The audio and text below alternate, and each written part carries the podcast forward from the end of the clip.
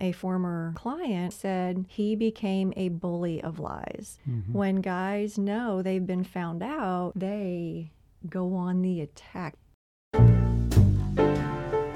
Welcome to Coffee with the Couple Cure, where we share practical tips for your relationship before you finish your first cup. Here's Jay and Lori Pyatt. Hi, everybody, and welcome to Coffee with the Couple Cure. I'm Jay. I'm Lori, and thanks for joining us. We're still on the topic of trauma, the trauma of betrayal, and today we're going to talk about the other types of betrayals that we've seen. Um, even after um, she finds out that he's had a hidden life of um, maybe not having the highest sexual integrity. Today, we're going to talk about the betrayal uh, of anger issues or gaslighting or Minimizing. minimizing, blame shifting, all that kind of Yeah. stuff.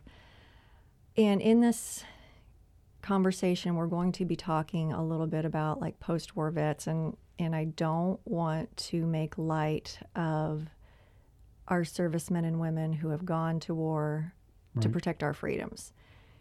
The stuff they have gone through created the very term PTSD. So their sacrifice has also given a lot of other people insight into what's happened to them after trauma. So my hat goes off to y'all. Thank you for your service. I do not mean to make light or equate um, the betrayal of trauma to the trauma that can happen after or in war. Um, so I just want to make that clear up front. And my husband's ex-military, so he has a lot of. hmm He's uh, part of the band of brothers Yeah. and sisters. So thank you for your service as well. And it the the difference for the soldiers is they can leave the combat zone and they can come home and they can be in a safe place. It's just it takes a while to convince them that they're safe. For people who have been through betrayal trauma, if they decide to stay in the relationship, they're still in an unsafe place because of who they're living with. Yes. Uh, and I thought about this. I thought about that very thing that you talked about. And what I thought was it would be similar to what happened to the the Vietnam vets where they came home and they were bashed and they were blamed and that you know home wasn't safe anymore. Right. So yes, there there's a lot of other things that happen that are worse than the betrayal. And again, the you know if you saw it as a triangle pointing up, the porn a- a- and cut that triangle into three sections, the porn is the smallest part. The hiddenness is another part, but where she really starts going insane is the bottom part, where she doesn't feel safe with kind of anybody um, which is similar to what I think some post war vets go through Right. if they're blamed or that sort of thing. And another uh, one difference I thought of was she didn't sign up for this.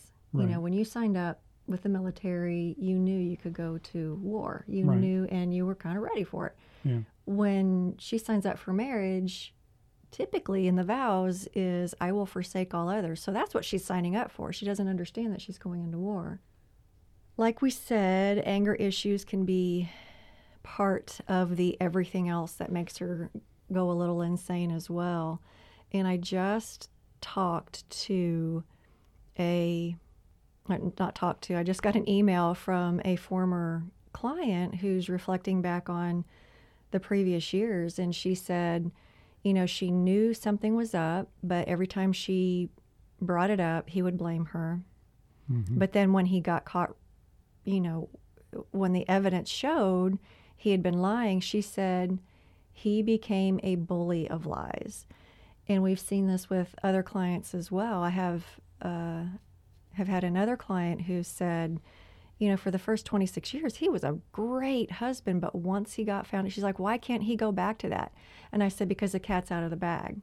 Mhm. When guys know they've been found out, they go on the attack because they feel such shame. They feel such, Exposure. yeah, they think she is thinking the same crappy things about him that he does. Right. And so he goes on the attack. Yeah. Yeah. And kind of the problem of shame in this is as much as you try to tell the guy that's not what I really think, he is still stuck in thinking that himself. Mm-hmm. And that makes everything she says land in him in a different way. And he feels like, I can't believe she said that, or how dare you say that? And you know, like we talked about last time, he's he's triggering on things and lashing out and because he can't he cannot see himself as the kind of the monster he believes himself to be. Right. And if she thought he was the monster he thought he was, she'd be gone, most Right. likely. Yeah. Yeah, and it's so it's tricky and and the the worst part of this is the woman thinks, okay, he's told me we can talk about this. He's told me he wants to make me feel safe. And then he blows up at her. Yeah. and then he blames her and then he says something awful trying to get her to stop and now he's made it worse you know it's yes i'll be a safe place for you and oh by the way now i'm going to stab you Uh, One more time. one more time while you're sitting here talking to me and the wound doesn't get healed the wound has a fresh wound and Mm, and you know Lori's re- uh, referred to it as a death of a thousand cuts, yeah. and um, you know I, I've seen this in her how incredibly painful it is, and I've seen how painful it is for the women that we work with. Just the pain of this consistent pattern from the guy that continues to do more damage instead of healing. Yeah. And that was, pro- you know, the anger issues in our marriage would come out when I tried talking about it. And again, if you listen to the last episode, I wrote, you know, I hope we can talk about it this time. It was one of the first things I wrote after, you know, I found out it was a D Day. And um,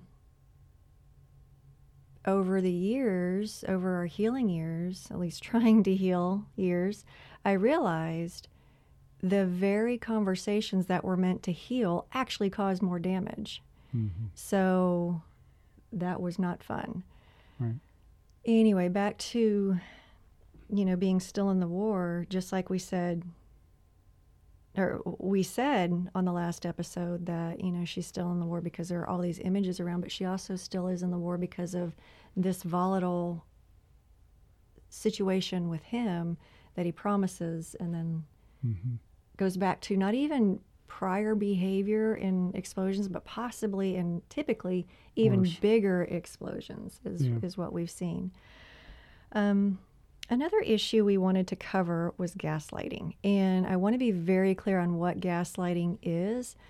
Gaslighting comes from the, it's a old 1930s film called Gaslight, and it was where um, a man and his uh, husband and wife were living in this house, and he started having feelings for the maid, and she started picking up on it. So what he did was he would.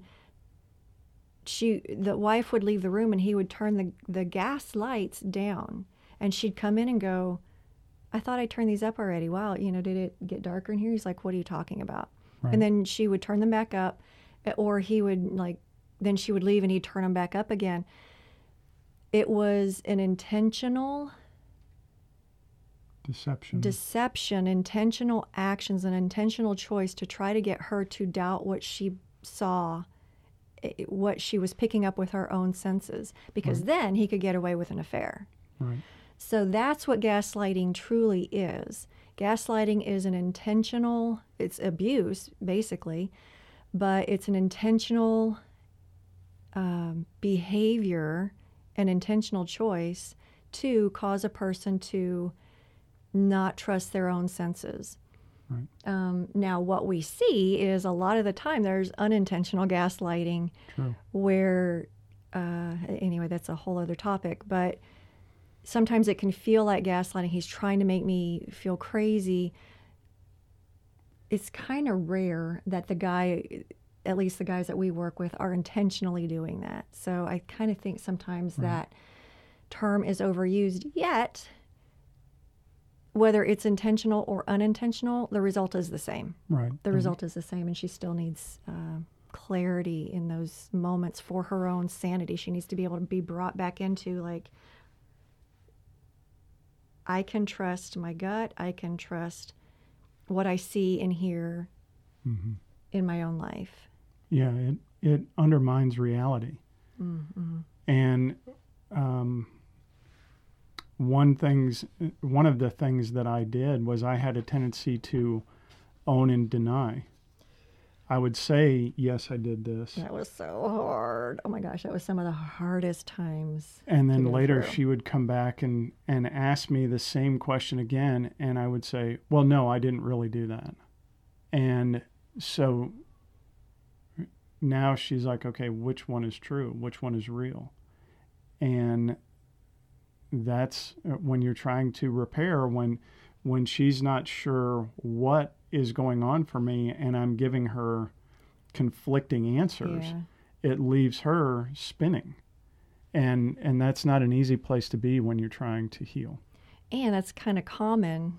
I don't know, maybe maybe 40, 50% of our clients, but maybe not that high. But some guys, you know, sh- he'll say, okay, this is the truth about me. And she'll say, are you going to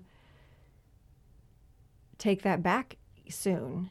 And he'll say no. And then in a few days, he's, I wasn't telling the truth then, but, you know, she's already kind of gotten the truth from him. Mhm. It's just he doesn't want to stay there, which, which just like Jay said, is very damaging because it's like, okay, I, you know, I can't, I can't, I still can't trust a word you say. right right so there's a whole lot about rebuilding trust and and all of that that we you know we've got a video series called the basics of rebuilding Mhm. trust for you guys um, go find the basics of rebuilding trust it's a what a two and a half hour series that lori and i put together Mm-hmm. uh, to help you in that process because rebuilding trust is not something that's just going to happen because you quit doing a certain behavior.